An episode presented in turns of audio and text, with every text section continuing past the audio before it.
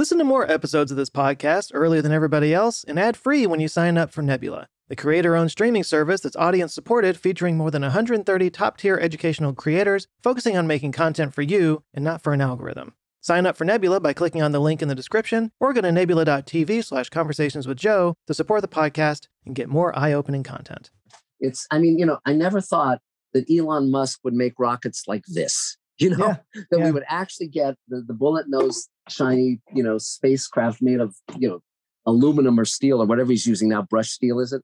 And, uh, but, but when I was reading Heinlein when I was a kid, it was like some crazy billionaire, you know, millionaire back then, you know, uh, finances this these plucky scientists to build a rocket to the moon, and now we got that. I never thought that would happen.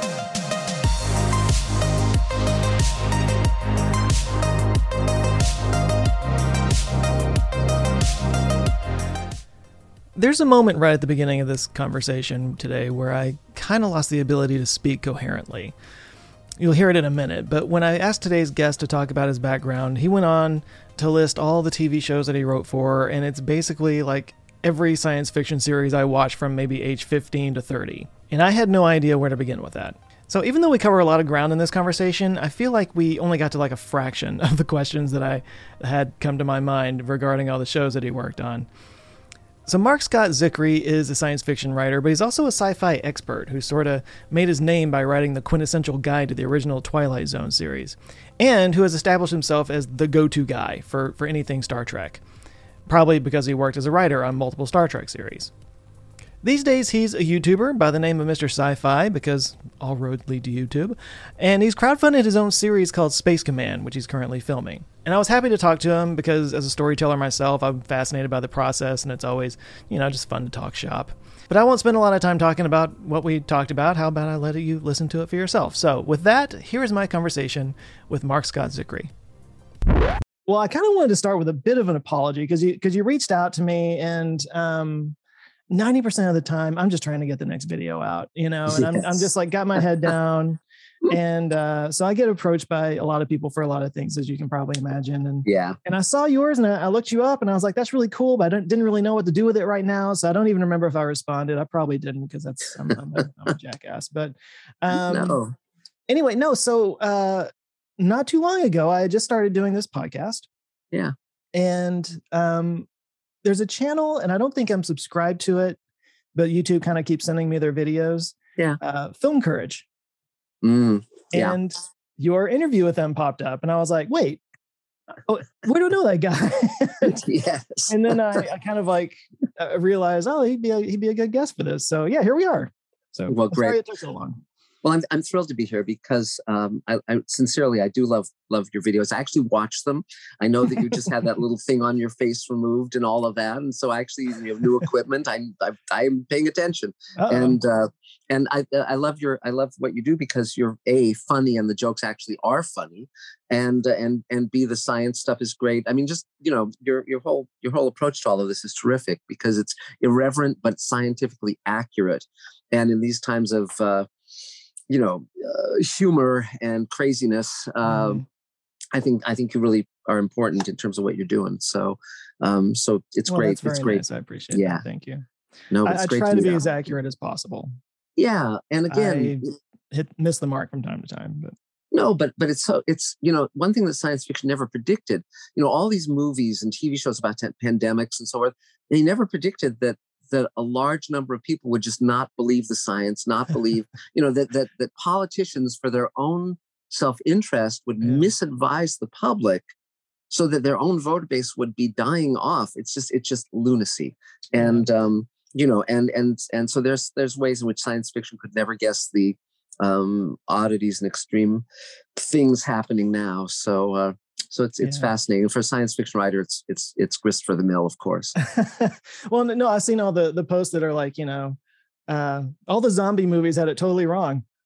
Turns out people Yes. are just like, oh no, come on, it's uh, there's no zombies out there, and then munch, That's munch, munch. You know, yes uh, yeah well I, well I tell people that you know people often ask me what i think the most um, predictive and accurate science Yeah. fiction movies are predictive of the future we actually have and i always say my i think the two most accurate ones are idiocracy and don't look up yeah, yeah. You know? Don't look up's come up a lot lately.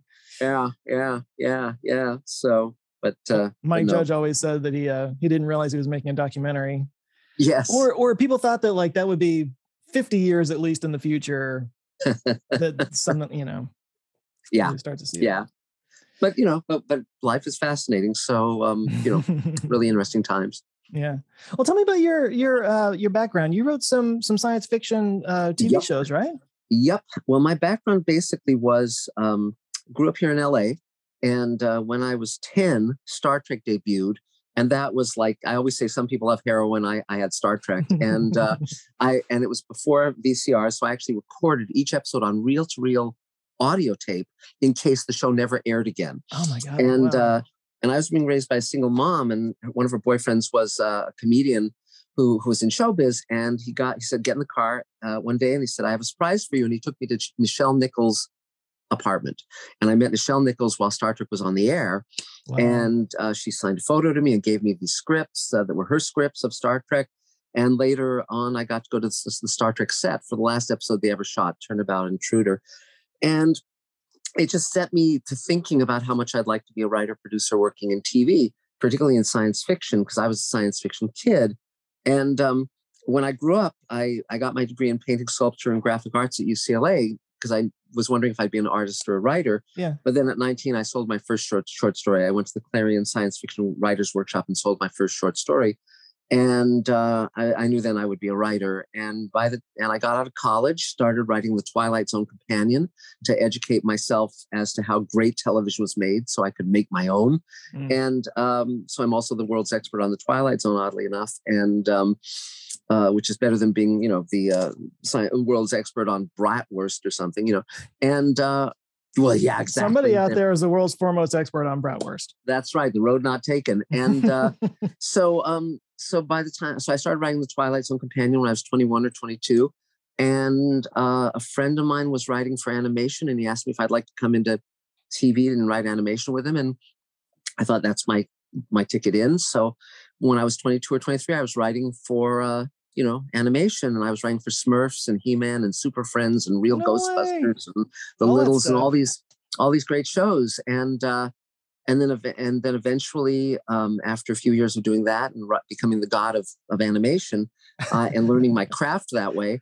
Um, I uh, I jumped over to live action, developed Captain Power and the Soldiers of the Future, and then um, was writing was story editing Friday the Thirteenth series and writing for Sliders and Star Trek: The Next Generation and Deep Space Nine and Babylon Five, on and on and on and on and on. And uh, and that's been my life. And uh, so for the last several decades, that's what I did.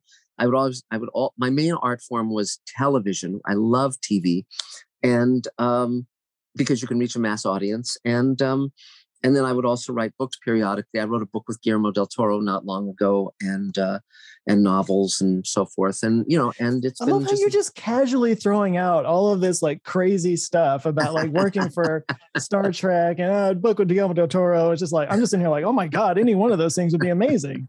Yeah, it's a dream come true. It's I mean, the fascinating thing is that um, you know, I was uh, I grew up reading reading science fiction, as you can tell from these books behind me, and uh, and and I luckily in science fiction the, the your heroes go to the science fiction conventions.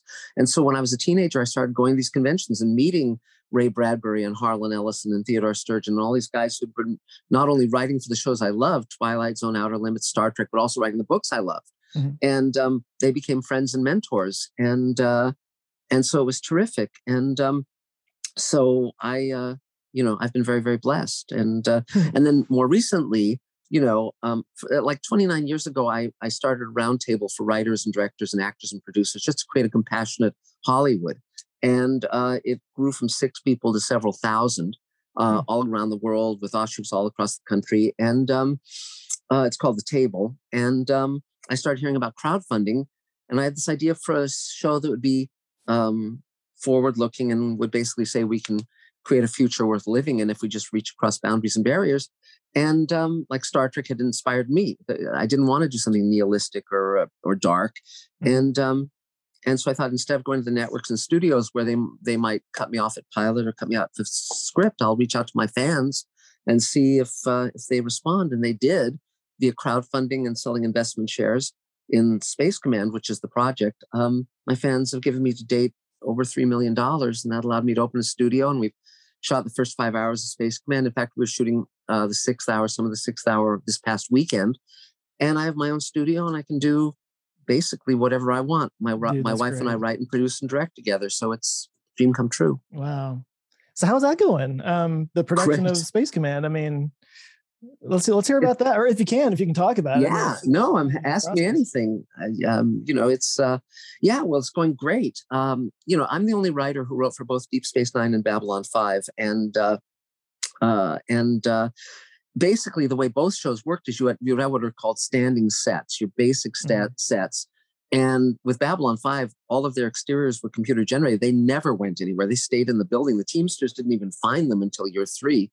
And, you know, and so, you know, and then they had to negotiate with the Teamsters. But um, uh, so I thought, and when I was on the Star Trek set when I was a kid, you know, to be able to sit in the captain's chair and look up at the transporter and see the little light bulb that was screwed in and, and, you know, just see all that amazing stuff. And uh, so I, um, a few years ago, I directed an episode of Star Trek New Voyages, which was a fan production. And we shot with George Takei, and it got nominated for the Hugo and the Nebula, which was the two top awards in science fiction. Mm-hmm. And it gave, and I saw that what was happening with the advent of technology, uh, that you could edit on a Mac, you know, or a PC. You you had the internet as a distribution network that could reach millions of people, and um, and fans all around the world were learning production. You know, we're learning how to shoot stuff and edit yeah. stuff and do visual effects and all of this. And fans were now making productions, their own productions that were approaching the quality of network shows. And I saw that there was a great opportunity that people from my world were not exploiting, were not utilizing. And um, because everything I'd done prior to Space Command was finance was I was working for the studios and the networks. I worked for basically all of them, all the major ones. And uh, but when I when I came up with Space Command, I thought, let's see if I can open my own studio, build my own sets, and I invited my friends to be in it. So it was like Doug Jones and Robert Picardo and Mira Furlan and Bill Mumy and on and on. I mean, all mm-hmm. these people from Star Trek and Babylon Five and so forth that I'd worked with. And um, you know, Doug Jones is in Star Trek Discovery now, and uh, they all said yes. And and so I basically write with along with my wife Elaine. Well, you know, I write it, direct it, produce it. No, you know, I'm the buck stops with me. Mm-hmm. And uh, now we're is, talking. Is that is that freeing or is that? um It seems like could be a lot of pressure. No, no, it's fun. It's super fun. It's uh, it's really, really. I, I, I mean, I'll, I'll, I'll walk you through some of this stuff. But yeah. now, but now we're talking to Netflix and Amazon and all those guys to see if anyone wants to partner with us. Uh, we've written the full season of Space Command, and our goal this year is to shoot. You know, we shot five hours. We're going to shoot the rest of the first season, plus and what what my my whole thing in my entire career has been to set an impossible goal and then achieve it and then set something bigger and uh, so off of space command uh, which has now been seen by over 3 million people on on mr sci-fi my youtube channel um, i uh, i came up with something called the showrunners network where i'm creating a, a slate of six science fiction shows uh, Space Command is one of them. With and my collaborators are some of the creators of the greatest science fiction shows ever. So I'm creating a show with Rockne O'Bannon, who created Farscape and Alien Nation and seaQuest and Defiance. He's on the show Evil now as an executive producer. Mm-hmm. Um, Mark Ferguson and Hawk Ostby are creating another show with me. They created The Expanse and wrote Children of Men and, and Iron Man. Um, I'm doing a new Rod Serling series where I'm talking to Rod's family about that and, and his and the agent, and um, and and and so forth. You know, and and um, it's great fun. And the idea is that we'll shoot the pilots, uh, take them out to the buyers as a slate, and see if we can reinvent how television is made. You know, change the paradigm and mm-hmm. put it in the hands of the creators. And uh, you know, and so that's huge fun. And uh, you know, so yeah, I it's um, you know, I have no complaints. Every day's Christmas. so wow, I don't I don't even know where to start. Um, I know. I, I want to relay a, a, little bit of a story um, you, you got far more than I do, clearly. But um, okay, so I went to film school, made a movie back in the early aughts and whatnot, yeah. and um, a couple of friends of mine that I went to film school with here in in uh, North Texas went off to LA, started kind of getting uh, work with the studios and whatnot. Um, one of them Uh, now he edits TV shows and and that kind of deal.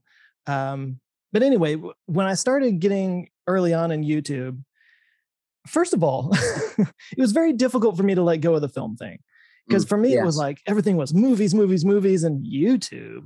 You know, to this day, I still kind of shirk when people congratulate me a little bit too much for the YouTube thing because I still feel like, but I was aiming over here and I landed yeah. here, and this is great, but I was aiming yeah. over there, so it still feels like a bit of a I hate to use the word failure because that's not the right word, but no. you know, like I, I hit the wrong mark.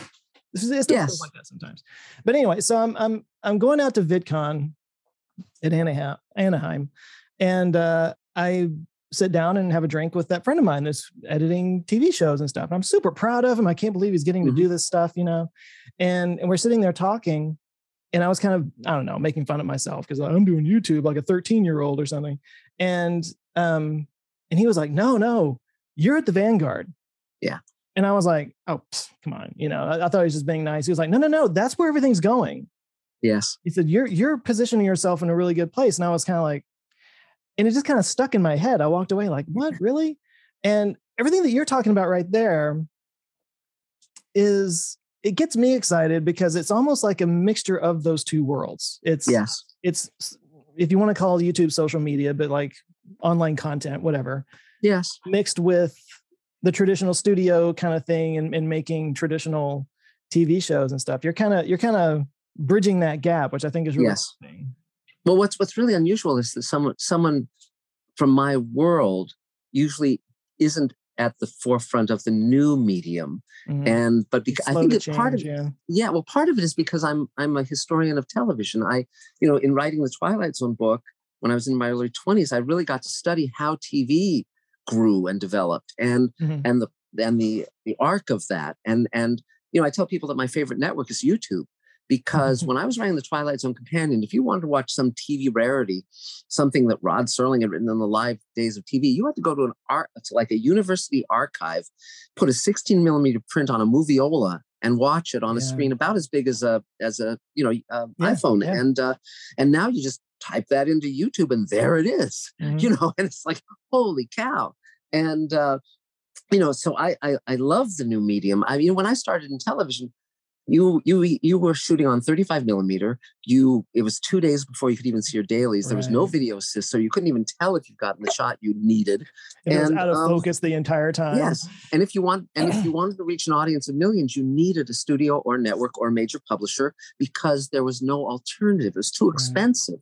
And now um that's none of that is the case and you know I, I mentioned just before we started that I've I've written a new, a new book called Greenlighting Yourself, and the whole idea is because through my roundtable that I run, so many young writers and directors and actors and producers are going, well, but I, I can't have my dream because the studios won't let me. They won't buy my script. They won't blah, blah, blah, blah, blah. And mm-hmm. I say, no, there's, you know, one thing science fiction never predicted was that we would all carry video cameras in our pockets. Right. And, and so there's really no excuse. And, you know, and, and and you know, when I say that, Joe, that you're one of my heroes, it's it's not bullshit. It's like I love watching your videos. You you you you have a personality that comes across, and it's it's utterly charming and and engaging. And what you're interested in is so fascinating. You articulate it so well, and and you're funny. And um, so so I think the the I so I guess the message is bloom where you're planted. I guess you know mm. because you have, but you know, but it's like you know, for me, I didn't know if this would work, but it is working. And but I but I have to be very very inventive. And and and in the book, I say that that the key to success is um, confidence mixed with humility. Confidence allows you to get where you're going. Humility allows you to continue learning along the way. Mm. And um, so, but I, and I'm not. I'm, uh, you know, one of the things that allows me to do what I do. Well, for instance, uh, when I wrote when I wrote the pilot of Space Command, I knew the two hour pilot. I knew that I was going to be casting a lot of very famous actors who had uh, fan followings from all these different shows they'd done. Mm. Uh, so I had this crazy idea, which was since the world was financing me, I thought I remember the great talent search uh, for Scarlett O'Hara back at Gone with the Wind, 1939, and I thought a lot of Kickstarter campaigns have well, they'll, they'll promise like a like a, a little walk on role or a mm-hmm. cameo mm-hmm. or you know maybe one line. And I thought, no, let's have a let's have a worldwide talent search where anyone anywhere can audition for two of the lead roles. Okay, so they could download the audition scenes, record their own audition, and they would be seriously considered for the two lead roles, Captain Cameron, Cadet Bradbury. And uh, so we got 7,000 inquiries, 1,200 video auditions, and we ended up casting, I think, six actors out of that. Mm-hmm. And they, they're our leads. I mean, one of them, in fact, we were just shooting with on this weekend. And now one of our actors is is a recurring role on Walking Dead. He just came off Doom Patrol, and and um, Christina Moses, who I cast to play Sulu's daughter in the Star Trek episode I did, is now on um, A Million Little Things on ABC. So I don't see YouTube or crowdfunding or any of these things as separate from the studios and the networks. My life is extremely permeable in that way. Hmm. And, um, you know, so um, I, I just, my goal is what I learned from Star Trek when I was a kid is that one hour of TV or even one half hour with Twilight Zone can change someone's life forever for the good. Hmm. And so I take that responsibility very seriously. So my journey in this life is just to take something from my heart and share it with the world. I'll get you back to Mr. Sci Fi in just a minute, but if you're a fan of science fiction, you might be familiar with the works of Philip K. Dick. He was the author of books like The Man in the High Castle, Do Androids Dream of Electric Sheep, and A Scanner Darkly, and his works have influenced movies like Blade Runner, Total Recall, Minority Report, and, well, really an entire generation of science fiction. And you can learn all about his life and career in the film The Worlds of Philip K. Dick on Curiosity Stream. It examines his works through the lens of his lived experience and how his books and hundreds of short stories have influenced literature and the way we think about technology in general. If you love you some dystopia, this is right up your alley. Of course, this is just one of hundreds of films and video series on Curiosity Stream that explore topics that tickle your nerd bone, with everything from compelling programs from some of the best documentary filmmakers in the world all in one place. It's your go to spot to nerd out on pretty much any topic that crosses your mind. But here's the thing when you sign up with Curiosity Stream, you also get Nebula, which is another amazing streaming platform made by YouTube creators like myself for fans of educational YouTube content like myself. It's where you can watch videos totally ad free and also see exclusive series that we couldn't monetize on YouTube. It's kind of our little place to experiment and do cool stuff without having to be beholden to the algorithm. Like my original series, Mysteries of the Human Body, where I talk about the body that you currently inhabit and, well, everything that can go wrong with it. But, you know, in a funny way. Yeah. We cover unexplained diseases and plagues throughout history, human oddities, and the mysteries of why we age and die. And you can get both of these amazing platforms for only $14.79. That's not $14.79 a month, that is for an entire year for two streaming services, which is crazy. So yeah, to get all that, just go to curiositystream.com slash Joe Scott Pod Again, that's curiositystream.com slash Joe Scott Pod, and you can be rolling in that sweet, sweet, nerdy goodness. So yeah, one more time, curiositystream.com slash Joe Scott Pod. Go check it out. And thanks to CuriosityStream for supporting this podcast. Now back to Marc. The whole reason I started the YouTube channel, really, well, not the whole reason, but one of the big, big main reasons was, um, you know, I, I, did a couple of Kickstarter campaigns for for projects that uh, unfortunately, you know, just didn't quite happen. Yeah. And um, I got tired of asking people to help support these projects that, and I had a lot of guilt about that, to be honest. Yes. Yes. You know, people, people support this thing and then it never happens and I'm just walking away.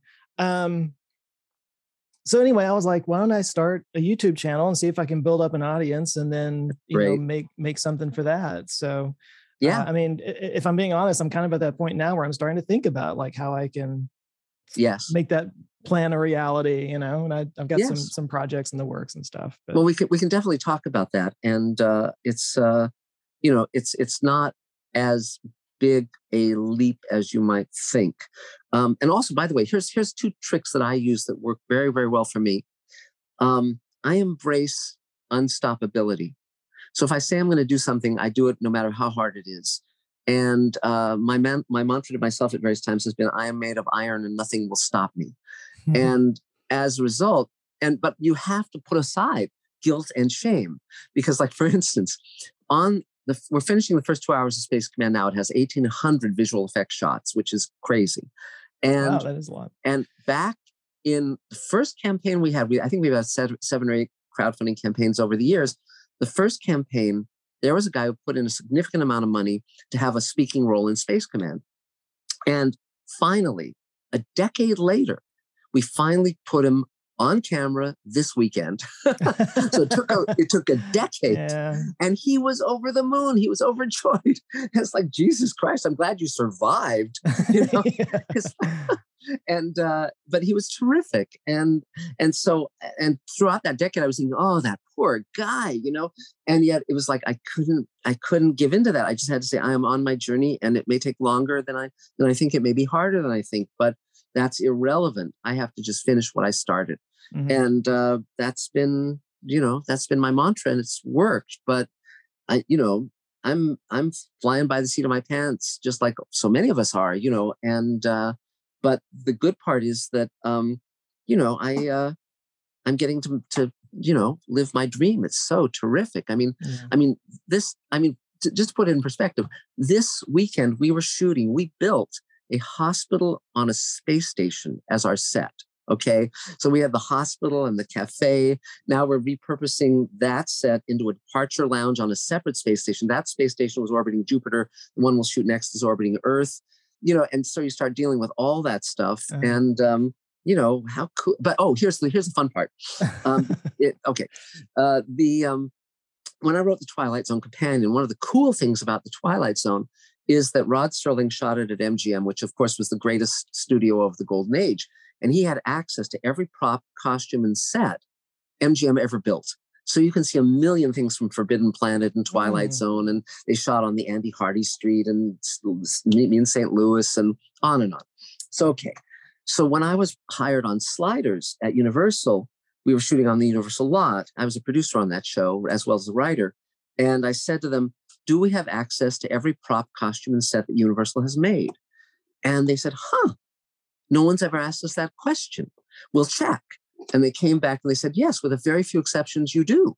So we have, so we use stuff from 12 Monkeys and Time Cop and Jurassic Park and on and on, which gave us great production value. Mm, yeah. So now that I'm doing Space Command, a lot of stuff we're building, like the space, um, this our hero spaceship and all that stuff. But also, I'm I'm acquiring things my favorite thing in, in the world is science, big budget science fiction movies that tanked because they put a ton of money into production design and almost no one saw the, the movies. Yeah. So I've got I've bought stuff from Cloverfield Paradox set pieces, Cloverfield Paradox, um, uh, Ender's Game, um, Passengers, on and on, and that allows us to build out yeah. from what we have with all these incredible. We just bought a, a, a cryopod, cryo, a cryogenic pod from, from, passengers that we used this past weekend.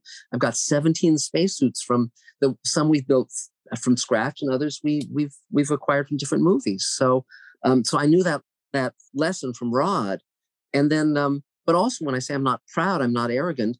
Um, uh, for instance, in in my neighborhood in West Hollywood, uh, people throw out stuff a lot, like furniture and TV sets.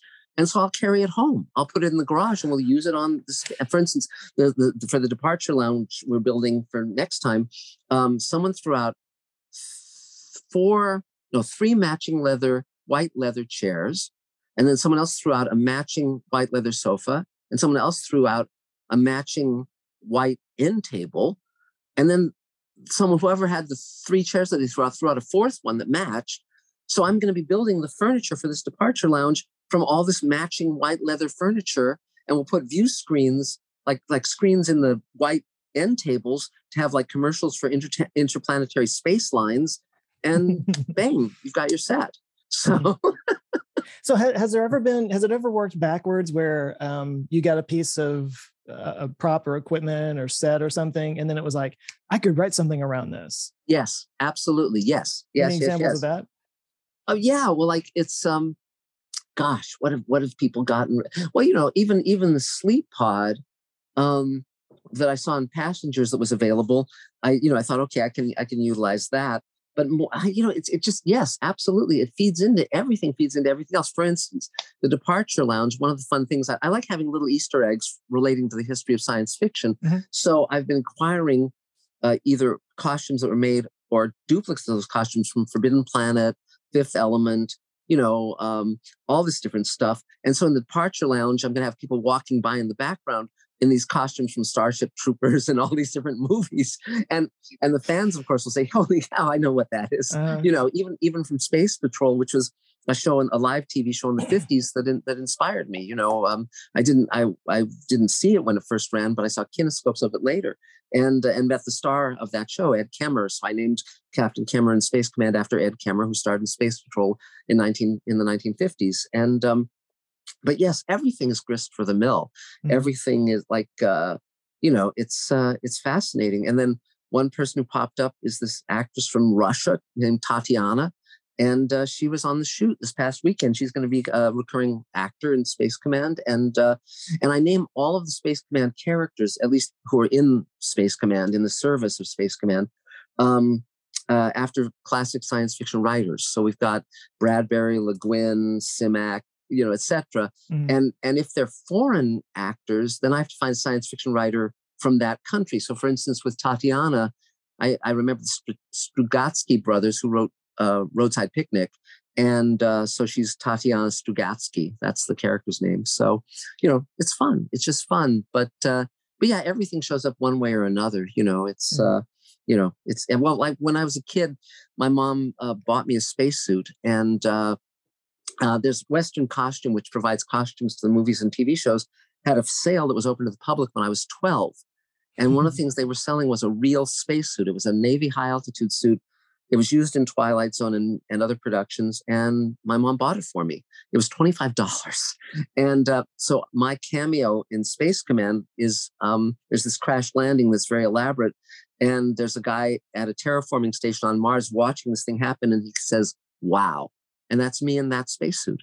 So, you know, so so I wrote that because I knew I would be in that spacesuit for that that moment. So, uh, you know, and my dad, my dad bought bought, um, built a replica replica Bugatti car, and that's in Space Space Command as well. So I use whatever I can, I have, yeah. and it's fun to be inventive. You know, it's just fun to yeah. figure out ways to make make this this machine go. That's really cool. Can I step back though? Yeah. Um, talking about when you were a kid and you got to go meet uh, uh, Nichelle Nichols. Michelle Nichols. Sorry. Yeah. Um, so so growing up in, in LA and yes. having access to that kind of thing. Yes. Um, I'm always fascinated by those those little things when you're a kid that wind up shaping you as you get older. You know. Yes. Yes. Um, I, I, talk endlessly about how I grew up in a small podunk town in Texas and whatnot. Um, and obviously I didn't have access to anything like that, you know? Yeah. And I think yeah, yeah. that there's something about like, I'm kind of going a little tangent for just a second, but no, please. You know, if, if you are brought up in a family where both of your parents went to college, mm. then you going to college is not like a big deal. It's kind of expected. Yes. Like it's just because that's what your parents did. You see it, you grow up seeing it. It's something that you know people can do. So you go do mm-hmm. it. Yes. Um, and I think people that grow up around the film industry see being in film is like it's it's a thing that you can do because I know so and so's dad is in it and this guy over here does it, you know, and it, it just it just kind of lowers that mental barrier, I guess, you know. Mm, Whereas yes. if you grew up in the Midwest and you had no access to anything like that, it just seems like this impossible dream. Yes. You know? Yes. Um, so I'm just kind of curious about like growing up around it. Like, um, I mean, you told those stories a second ago, but yeah, um, how how did it how did it shape you not just toward like doing sci-fi and that kind of thing yeah yeah. do you think that it did kind of plant a seed like this is a thing that can be done i know people that yes. do it and i can do it too you know? Well the book the book that changed my life is right here. Making of star trek. And okay. uh, thanks to this wonderful uh, website called uh, ebay i was able to to read electronic bay this is a copy that was actually signed by Gene Roddenberry and Majel Barrett and and other Star Trek luminaries. And so when it was put up for sale, because I have, you know, I bought my own copy when I was 13 when this came out. Um, I, I emailed the person and said, "Well, what's the provenance on this? How do I know that that signature is authentic?" So she said, Well, this was my mom's copy, and here's a photo of her on the set of Star Trek with Leonard Nimoy. Enough, He's giving now, her the pinch. right. Now, if you're enough of a geek, a Star Trek geek, you know that that episode is Spock's brain because of the costume he's wearing. so, but I read this book when I was 13, and it was the first book I ever read on how television was made. Okay. And because I had no notion, because my family was not in show business. I mean, my mom. Okay, yeah, I was wondering about that. Yeah, my mom had one boyfriend who was a former Borscht Belt comedian, and you know he was lining up the prizes for the dating game and the newlywed game when my mom was dating him. He's the one who took me to Nichelle Nichols' house, mm-hmm. and uh, but the great but the, the great part I didn't mention about that was just before the pandemic, we shot a Space Command scene with Nichelle Nichols, oh. and we went to her house, and I brought the Star Trek album that I, I have a Star Trek album of clippings from Star Trek that I kept when I was 10 and it included the letter she'd written me and the photo she had signed to me. Oh. And I brought that on the day that I directed her in that scene for Space Command, and and 50 years later, right? Uh, and that was just a dream come true. But how did um, she react? She was floored. She was so moved, and we sat looking through the scrapbook with all the articles about her from 1968, and uh, it was just it was just a dream come true. It was wonderful, and uh, you know, but again, you know, these people are such heroes to me and such uh, I mean, it's just magical. You know, it's like it really is like like living in Oz. You know, being able to do all this stuff, and except without you know the Wicked Witch, and uh, you know, but um, but but in terms to answer your question, it it was never a sure thing that I would succeed. You know, I didn't mm-hmm. I didn't grow up with my dad being Steven Spielberg or something. You know, sure. and um, I just kind of so a lot of a lot of my career has been trying to figure out okay, how does this work? That's why I wrote Greenlighting Yourself, because a lot of people have the passion and they have the heart and they probably have the talent, but they just, it's just like, you know, because a lot of the common wisdom about about how you break into Hollywood is total bullshit. It's like, well, just write a great script. Well, you watch TV and movies. How many of those are great? Clearly yeah, a lot yeah, of really yeah. shitty scripts are getting made so so clearly those people didn't write a great script they they had some other way to make that happen and, and, um, and, can i say as somebody who wanted to be a screenwriter all my life that was a very frustrating thing to be told yes is that well you just yes. got to write a great script it's like well i can write the best script in the world but if it ever leaves my desk then right. you know there's, there's clearly something I mean, else involved well, when I mentor young people about who have just come to Hollywood, I say the first piece of equipment you have to buy when you get to Hollywood is a bullshit detector. you know, and uh, but when I was very young, I said, I said, uh, I, I knew, um, I met uh, Charles Joffe. He was Woody Allen's agent and then his producer. And I said, Charlie, in, t- in film and TV, where's the power? And he said, in film, it's the director or or or the writer, director hyphen it. Uh, in TV, it's the writer, executive producer hyphen it, the showrunner. Mm-hmm. And I said, okay, well, because directors run basically run movies and TV's run by the writers, and that was thanks to Rod Serling and he was really the first modern showrunner. And so I thought, okay, I'm going to be in TV. I'm going to fit. I, have written features on assignment and stuff, but TV's always been my main thing mm. because the writers run it, and I have that. I have power. Yeah. yeah, yeah, I have power. But um, but so in but, but I think yes, you're right. The, the growing up here in Hollywood. I mean, you know, you you would you would you know find you would it was it was a, it's a company town. Mm-hmm. And so it is very much uh, you know, sort of in the DNA of the town. Uh, when I was 13, my mom worked uh, doing PR for a driving school. And they gave her a company car, which was a driving school car with the light on top and the two steering wheels, and the dual oh, yeah, uh, brakes yeah. and things. And Mannix, which was a TV show that they were doing at at, um, at at Paramount at the time, had a had an episode where a blind person sees a murder. I know that they're present to a murder, and and Mannix has to convince the killer that this person can see, right? Mm-hmm. And so they have this gag where the person's driving a car and it's a dual driving car, and Mannix has his coat over. He's really driving, but the person's in the driving seat. So they actually took my mother's car and redressed it to be that car in Mannix.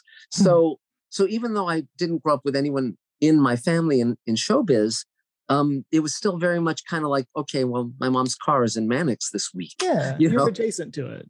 Yeah, yeah, and yeah.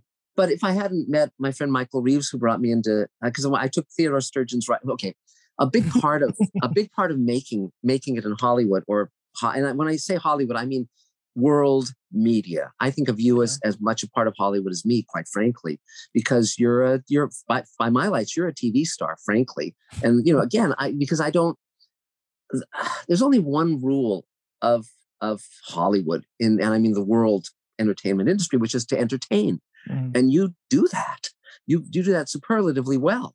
And um, so I don't I don't differentiate between what you're doing and what J.J. Abrams is doing, or if, if or or uh, or Guillermo del Toro. Um, I, I have thought about shooting in anamorphic. Yes, I think that would include. I need some lens flares across my yes, face when I'm yes, recording. Yes, yes, yes, yes, and uh, JJ Abrams but, joke. Well, that's that's why I switched up to Guillermo because you know he's less of a you know problematical creative spirit, and uh, but yes, but the thing is, um, you know, I, it's it's a, it's all about you know entertaining people. That's mm-hmm. really what this this business is. You know, you have to entertain people, and then you can educate them and all that. But first, you entertain them. That's why you're funny, and that's why that leads people in. That's your gateway drug. Humor is your gateway drug to like, you know, enlightening people. You know, humor is someone who doesn't. Well, yeah, because someone who doesn't necessarily care about the ice shelf falling into the sea uh, will say, "Well, let's see what he says that makes me laugh today," you know, and then they have a little bit of a chuckle, and maybe they learn something, hopefully. But um, but you know, but yes, yeah, so I, right. but, but but when I was when, when I was a teenager, after I sold my first short story, I came back to finish my two years of art school at UCLA. Oh. And uh, Theodore Sturgeon, the great Theodore Sturgeon, was teaching a writing class in the adult education department of UCLA. And as an undergrad, I was forbidden from taking the adult education hmm. classes. But Ted had written for Star Trek. He'd, he'd written wonderful books and short stories. And so I said, well, hell with that. I'm not going to let that rule stop me. So I enrolled in his class. And his teaching assistant was a young writer named Michael Reaves, who had gone to Clarion uh, three years before I had, and we became friends. And he's the one who's then writing for animation and and brought me in to write for Space Ghost and then Smurfs, and then I could write on my own as well. And off I off I went. Mm-hmm. But um, but if not for that, I might never have broken into TV. It might not have worked. You know, that's it. Really does.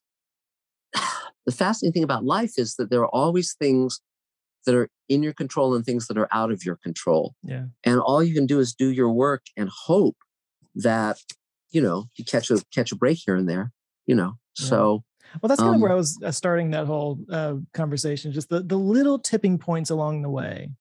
Yeah. You know, even if yeah. it's just like a little influence when you're a kid, or the person that you meet randomly at a you know party or something that winds yes. up you know changing yes. your life. It's that's it's a fascinating thing to think about. Yes, but one thing one thing that served me very very well is that, as I said earlier, science fiction is amazingly inclusive. Like like if you said, "I want to meet Brad Pitt," good luck. but if you said if you said, you know, I want to meet, you know, insert, insert science fiction writer name or, or science fiction actor name here, you know, whoever is your hero, you could go to a science fiction convention, particularly when it's not a pandemic, and meet your heroes and that mm-hmm. can lead to great things and if i've done one thing right in my career i've fa- i've chosen mentors who were doing what i wanted to do yeah and whether it was theodore sturgeon or and serling you know rod serling passed away two years before i wrote the book or started the book but but i learned from him because I, his widow carol gave me access to everything and uh, all of his stuff and um and i got to meet and become friends with many of the people who did twilight zone and that was wonderful you know so mm-hmm. i choose mentors who, who i want to learn from and that that helps a lot. Yeah. What do you think it is that that science fiction lends itself to the whole convention thing? Like why why don't why why don't other genres have that? Uh yeah or do they? And i just don't know about it. It's because science fiction began you know i mean hg wells and jules verne are the fathers of science fiction particularly wells and um but science fiction fandom started in the earlier years of the 20th century with amazing stories and Hugo Gernsback. The Hugo is named after Hugo Gernsback, the editor mm-hmm. of that magazine.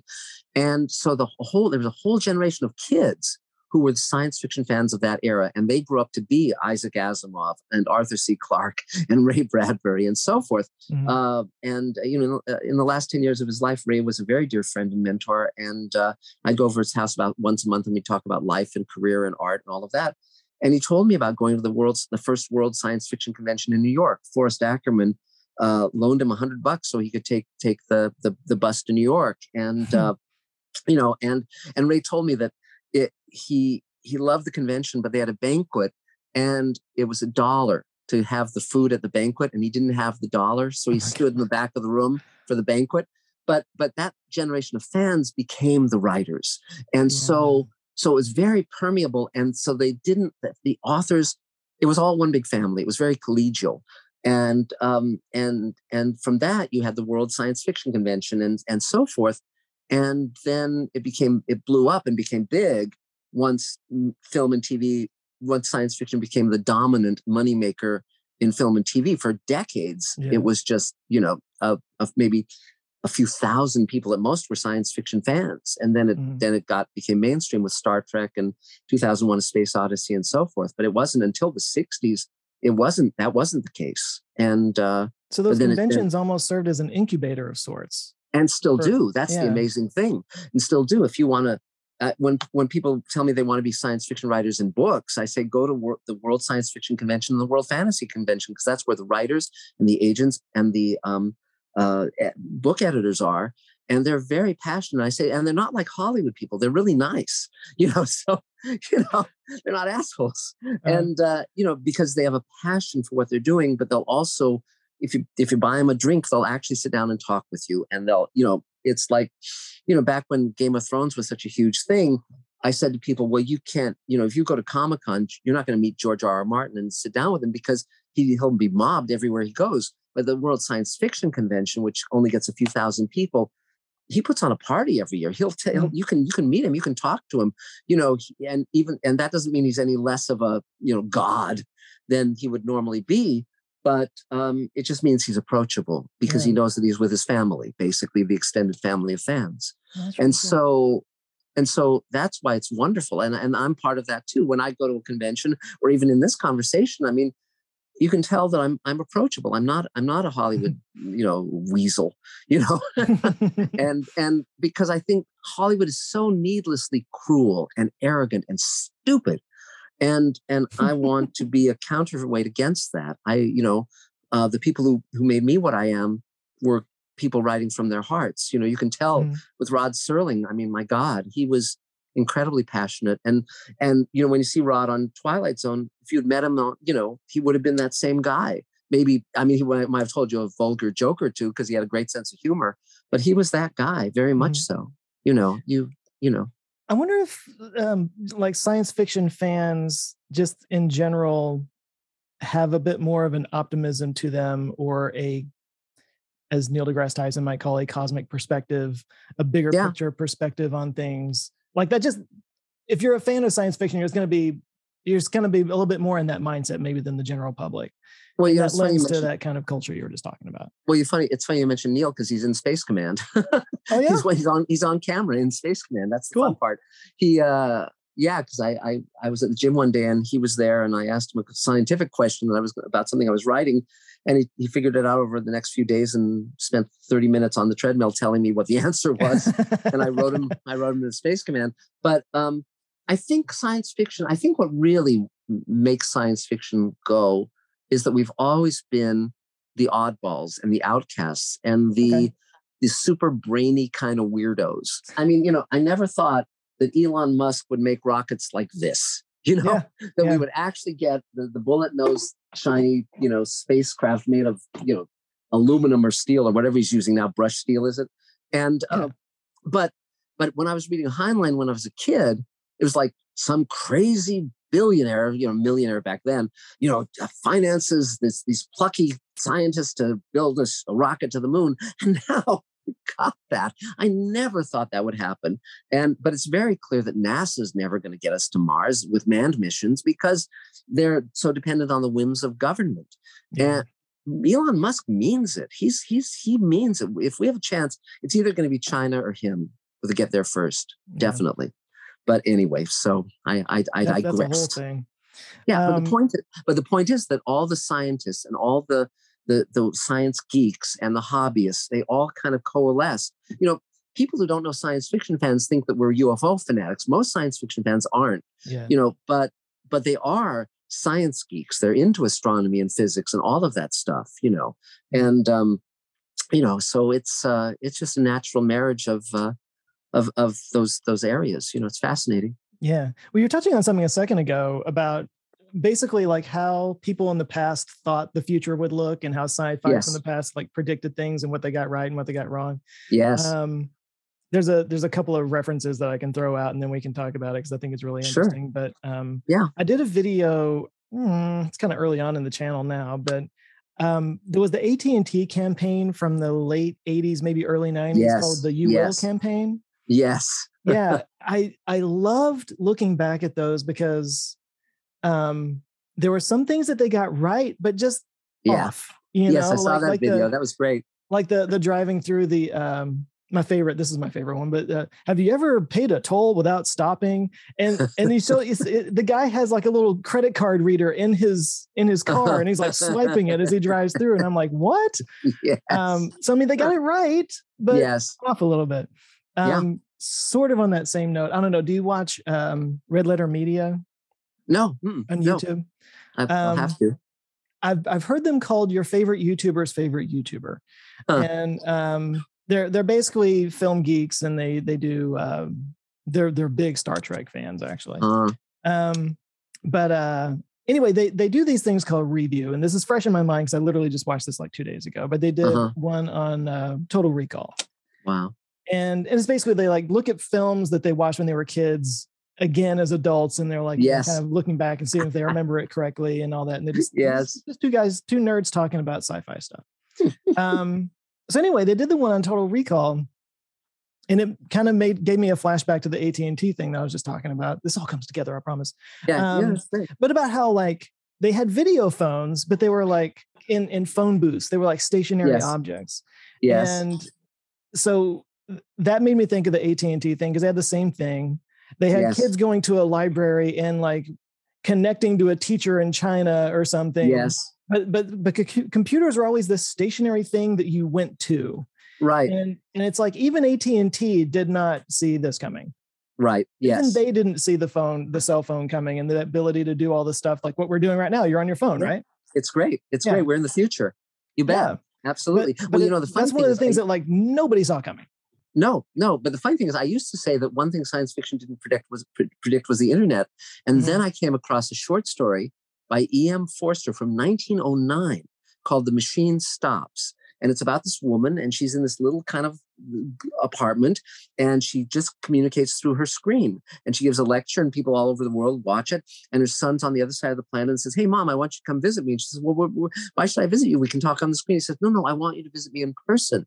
and she has to like you know pull herself together and go out into, Yeah. into the world and i thought my god he nailed it and he didn't even have there wasn't even the word computer he wasn't using the terms but it was absolutely the internet Mhm. and i thought that's fascinating and E.M., E.M. forster was is generally not thought of as a science fiction writer he wrote room with a view you know and yeah so Mhm. you know craziness but but yes, it's fascinating. One thing, I, one thing that was also great about being here in LA was um, I got to go to Disneyland twice a year through my entire childhood, and and they they had when I was a, a kid, they had the Tomorrowland with the rocket to the moon and and Adventures in Inner Space where you go inside an atom and all this incredibly cool stuff, and I loved that that version of Tomorrowland, you know, Mhm. and uh, and it's just um, but it created that future, that kind of gosh gee whiz future. And when when I created uh, Space Command, my idea was to use the aesthetic of 1950s science fiction because I wanted to do something that would make our show look different, and I uh, and I wanted also, and I also love that aesthetic. You know, whether it's the you know rocket from uh, you know uh, when worlds collide, you know, or or any of these other things, or the book covers, you know, Ed Emshwiller, or anything, any of this kind of stuff, you know, like City, these great Sure, yeah. covers. Um, I just really wanted to draw upon that, and um, you know, it's just, but yes, it's fascinating. Well, I mean, well, Ray Bradbury. I mean, it's really interesting. Like with Ray, where you know, Fahrenheit 451 is an astonishing, astonishingly predictive book. Yeah. He has wall screen TVs. He's got he's got something he calls a seashell, which is a phone that you basically put in your ear. Mhm. And uh, It's you been know, a while since I've read that, but I remember that. Yeah. Yeah, but he was an ama- amazing in terms of his uh, his ability to foresee those kind of things. But but Star Trek, of course, had an enormous impact on the future we're living, which is the from the from the communicator. And I often call myself on a tricorder because it actually does much more like what the tricorder did. It had you because you can access the world's knowledge through it Yeah. but yeah. um but you know but yeah i mean it's the future it's really interesting because the real world is always a mixture of the utopian and the dystopian you know it's like we get the really bad shit they predicted like you know ruining the planet with global warming and things like that. Yeah. and then you also get the incredible uh, incredibly cool stuff like you can ask your computer anything. You can go on google and ask anything. And usually the answer will be pretty close to accurate. There's inaccuracies all over the internet of course but there's also enormous i mean I, when i was a kid um, my stepfather brought bought me um, the Encyclopedia Britannica in 1965, and we had this wall of these heavy books. I don't have those anymore because you don't need them anymore. Yeah, you know, yeah, you, yeah. yeah. You know, no, I remember so- that was like a big purchase. Buying an encyclopedia, a whole stack Yes. of encyclopedias. My, my parents Yes. had one.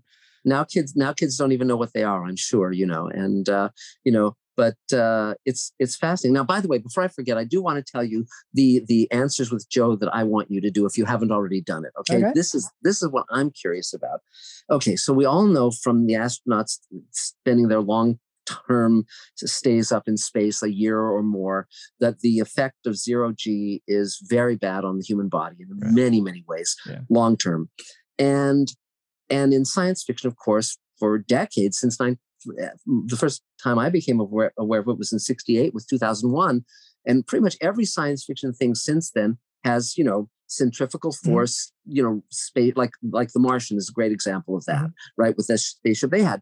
And I know that they've done experiments with that, but why haven't, why hasn't, why haven't any of the space going cultures designed a centrifugal, uh, a, a working centrifugal um, platform in space, or you know, or, or for mission to Mars or the outer planets. You know, Yeah. why? And I know that there's the Coriolis effect, and you have to have thing. It's it's an engineering challenge, but I'm surprised because that would make that would totally diminish those those negative physical effects if they mm-hmm. had something like that. And I don't know why it's not not more actively being pursued in the real world. Uh, I feel like I did a video on that at some point. Yeah, Um, yes. Was sort of talking about the and or not anti gravity, but um, Right. artificial gravity. Yeah, Um, and I'd, I'd have to refer back to it. I've I, it, I've had so many videos that I've I've at I'm at the point now where like I it has happened multiple times that I've Yes. started to do a video and in researching it I found an Yeah. old video that I made about it and had totally forgotten about. right. That's right. You're your own oh. Mobius. You're you're a Mobius strip just in your own life. Yes, That's one way of looking yes. at it. Yeah, Yeah, I'm just yeah, yeah, yeah. my I'm eating my own tail. That's um, right. But uh, I'd have to go back and look at it and see what the conclusion Yeah, was on that. because but, because but, I have uh, I have my I have my guesses why they haven't done it, which is because it's very difficult. You know, I mean, you know, there, I saw a video where it said like, okay, here's two starships, Elon Musk starships, and as they go out in space, they fl- they have a yeah, and then they Yeah. start spinning.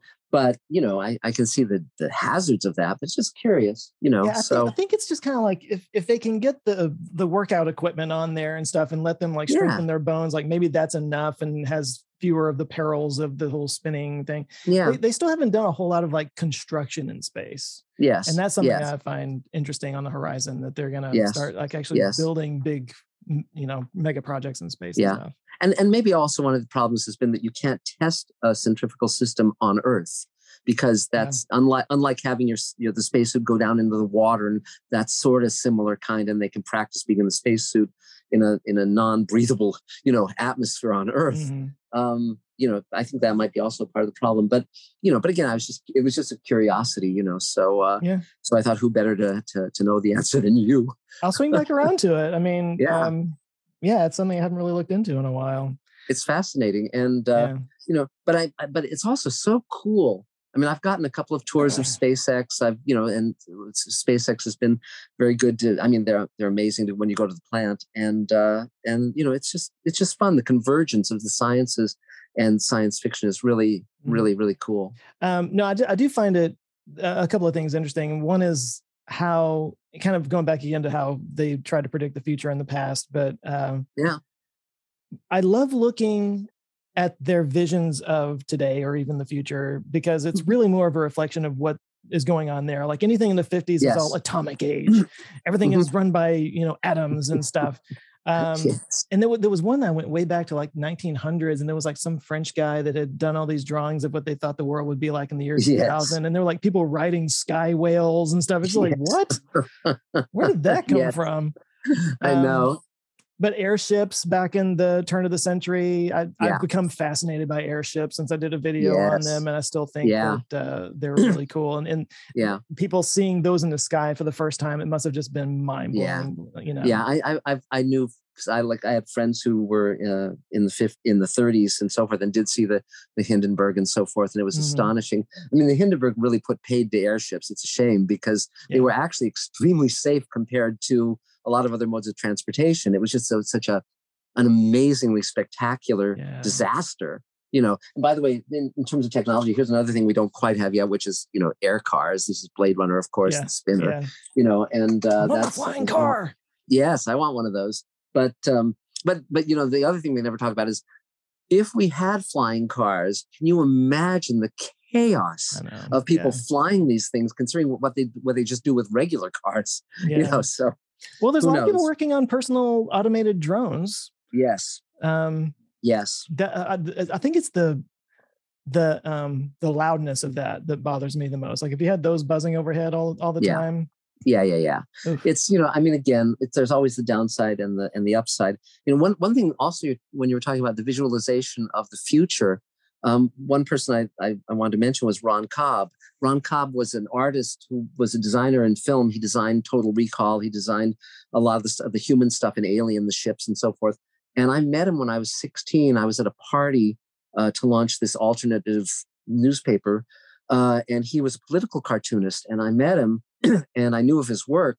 And he took me back to his place that night, and he showed me 10 concept paintings paintings he'd just been hired to do for a friend of his to help sell a movie. And they were all along the, the baseboard. They weren't even in, in frames. These 10 gorgeous oil paintings and um, those were the, the the paintings that sold the movie Alien. And Oh, uh, so that was, and then he was brought aboard Alien and designed the dropship in Aliens and so forth. And uh, but I mean, these like where you go from the you know guys like Chesley Bonestell in the 50s, 50s to Ed Emshwiller in the 50s and 60s to Ron Cobb. You know, these, these guys who visualize the future. There's a lot of that stuff that then becomes the design aesthetic Mhm. of the real life objects that we then have. You know, it's fascinating. I remember there was this terrible movie that Heinlein wrote um, called Project Moonbase. They, they rewrote him and screwed it up. But at one point, a guy picks up the phone and the receiver is wireless. It's got a little antenna coming out, and the base part is on the desk, and he's walking around with a handset with nothing attached to it. And you know, again, that's like okay, that's not bad. That's a pretty good good prediction. They nailed that. You know, so you know, it's it, it's fascinating. And well uh, it's, it's it's funny how it goes both ways too because um how many times have we or has science fiction been used to inspire what's going on now? Like how many times have people looked at something that was in star trek and been like why can't we have that? Yes. and then just kind of like figure out you know how how you how you get there.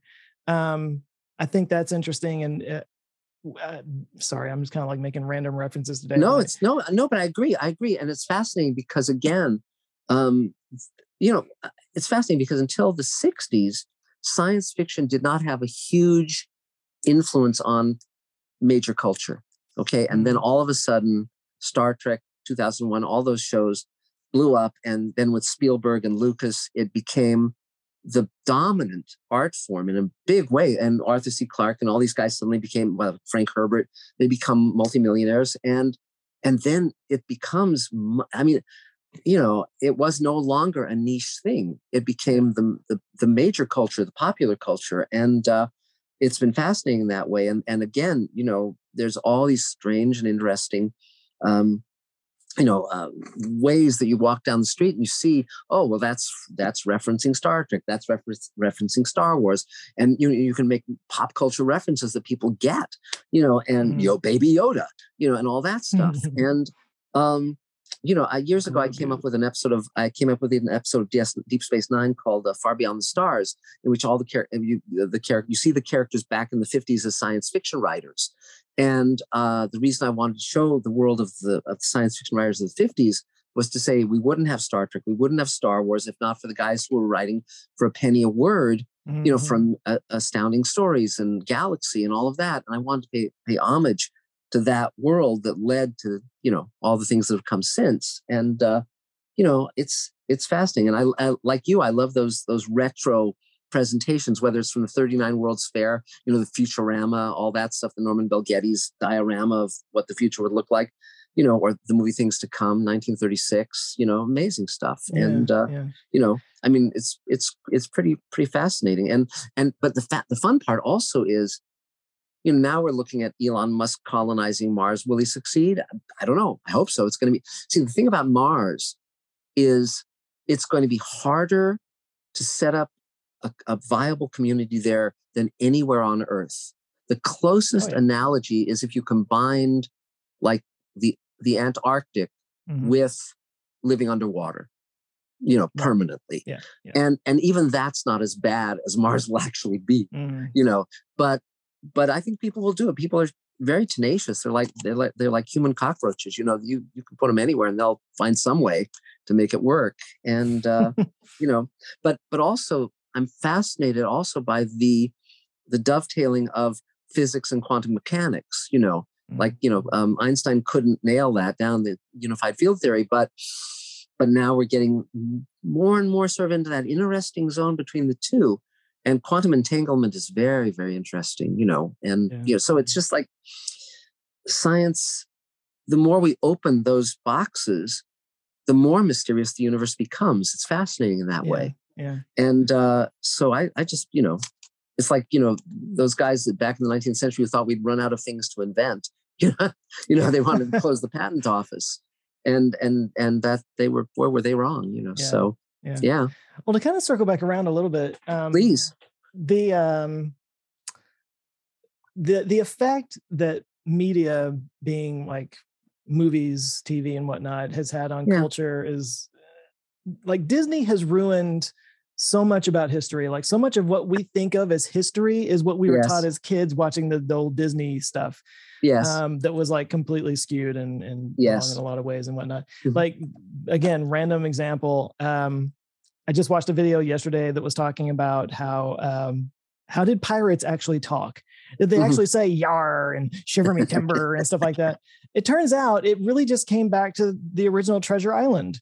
Yes. And and what I forget the name of the actor, but whoever played Long John Silver in that, Robert like he Newton, just Robert, Robert Newton. Newton. There you go. Yeah, Yeah. exactly. Yeah, yeah, so so he just kind of like put on this exaggerated Cornwall accent and and started making up these little gestures and stuff. And now it's like that that is how pirates talked in our minds, you know.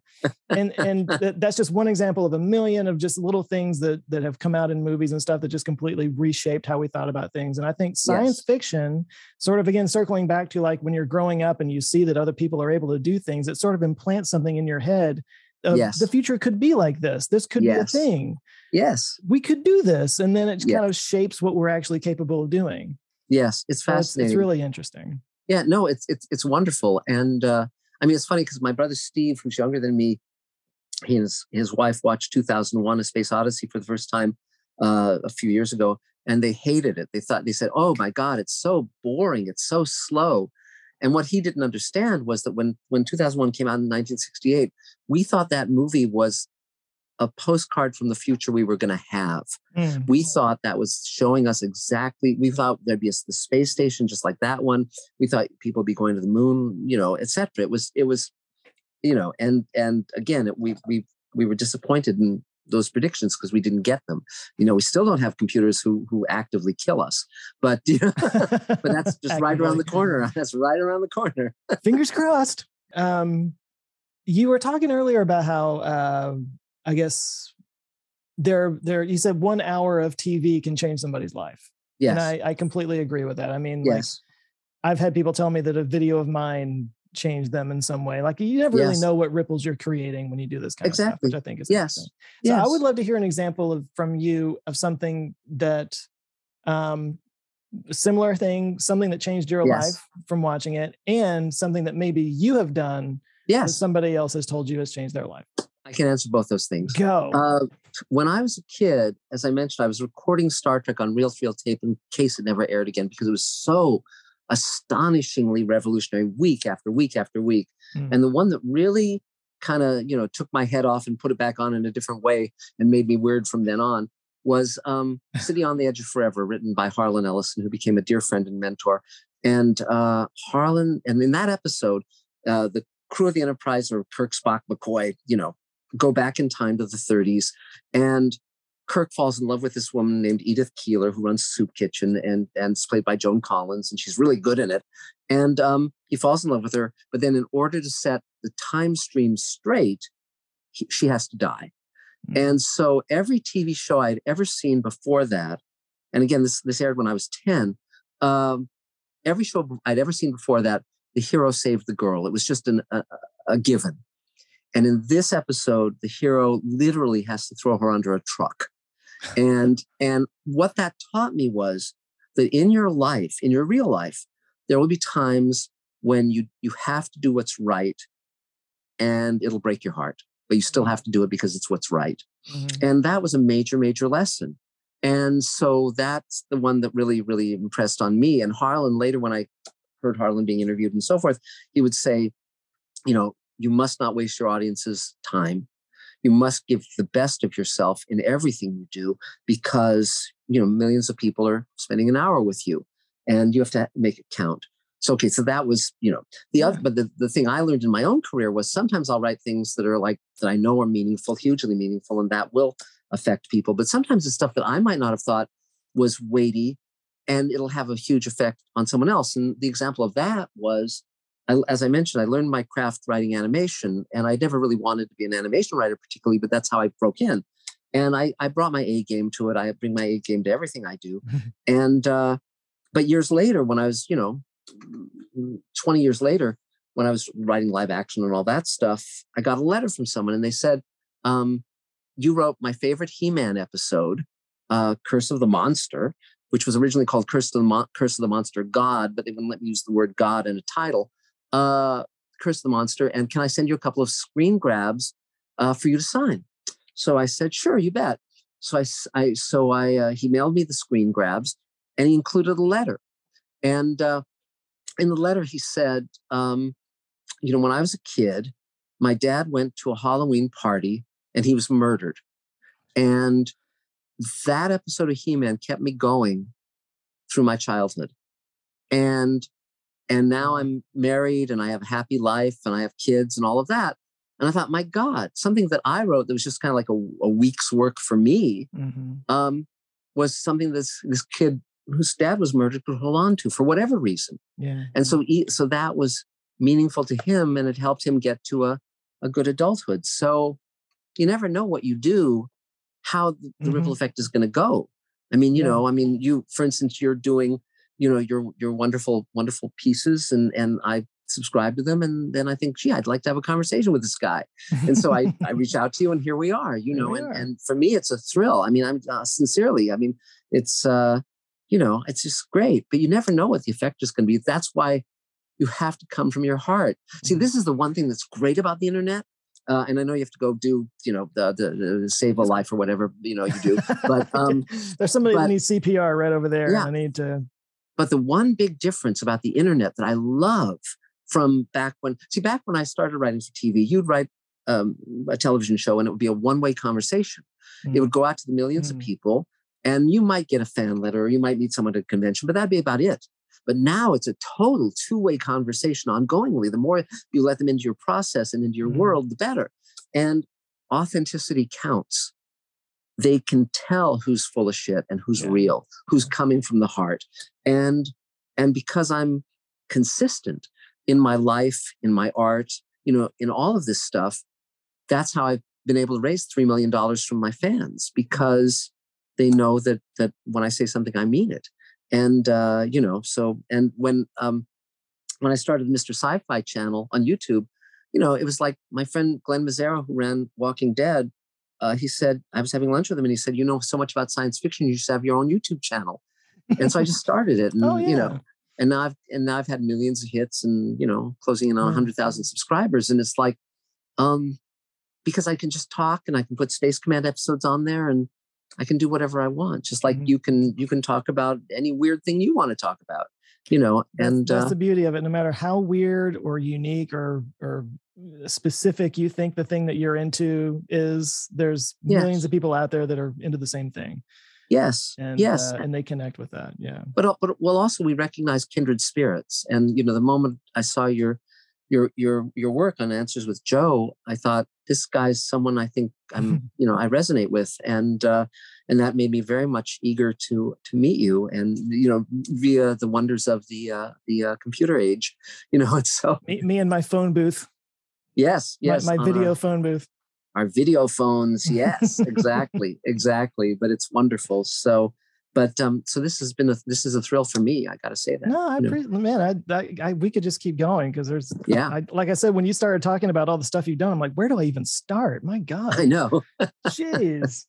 I mean, I have so many questions about how writers' rooms work, and like, there's got to be some crazy stories from the various sets that you've been on and stuff. Oh yeah, Oh yeah. yeah. Oh yeah. We may it's have to like, do it again. Uh, well, I'll tell you one last thing in, in, in closing, which is when I was on Star Trek set when I was a kid, um, uh, my friend Fred Bronson took me. He was a college student, I was a kid, and we were both Star Trek fans. And he, you know, had an in with the studio. Um, at the end of shooting, well, two things. At the end of they were shooting Turnabout Intruder, the last episode ever, and a, and a crew, a guy on the crew said, "Last show of the season," and Majel Barrett, under her breath, said she played Nurse Chapel. She said, "Last show ever." And the irony is, year 30 or 40 years later, when I did the Star Trek episode with George Takei, I actually had her as the computer voice on the Enterprise, which may have been the last thing she ever did for Star Trek. She died not long after. Oh. So she was she couldn't predict that her, her future, you know. Oh. And but the other thing was at the end, Fred and I thought, well, let's go in and say hello to William Shatner. And so Fred mm-hmm. walked in ahead of me, and Shatner was his head was over the sink, and he had his toupee off. He started yelling, "Get out! Get out of this dressing room!" And a security guard hustled us off unceremoniously. And so, uh, so one of the greatest days of my life had that as its as its coda. But uh, you know, so so how the mighty are fallen. You get but, to see uh, the Shat without his, his yeah, and now he's in space. Now he's shot into space yeah, by for about fifteen minutes. He was, yeah. Yeah, and the other thing you learned from that moment, by the way, is Jeff Bezos should never wear a cowboy hat. I don't know what that was about, other than the fact that he was in West Texas when he did it. But it was crazy. Yeah. Uh, well, if you'll stick around for just a second, I did want to like run a few things by you, but uh, yeah. just kind of wrap yeah, up, people can find you on Mr. Sci-Fi on YouTube. Yes. Yes. Um, where can they go for Space Command? Like where they can watch. They can watch the first few hours of Space Command on Mr. Sci-Fi. It's free, okay. and uh, they can subscribe. And I'm, i talk about every aspect of science fiction. It's really fun. And uh, and then also we're uh, you know we regularly have you know we have a Space Command store that you can link to through Mr. Sci-Fi, and you, mm-hmm. you know we're going to be releasing the, the, first two hours on DVD and Blu-ray with like all these cool extras. So, sure. yeah, yeah, I'm an open book. well, and speaking of books, you have the the one coming yeah. out in April, right? Yeah, and so it'll it'll post for pre-orders probably in you know later this month on Amazon and okay. everywhere good books are sold. So, cool. it's it's a fun book. All right. Well, I appreciate your time, man. This has been great. Thanks. I've loved it.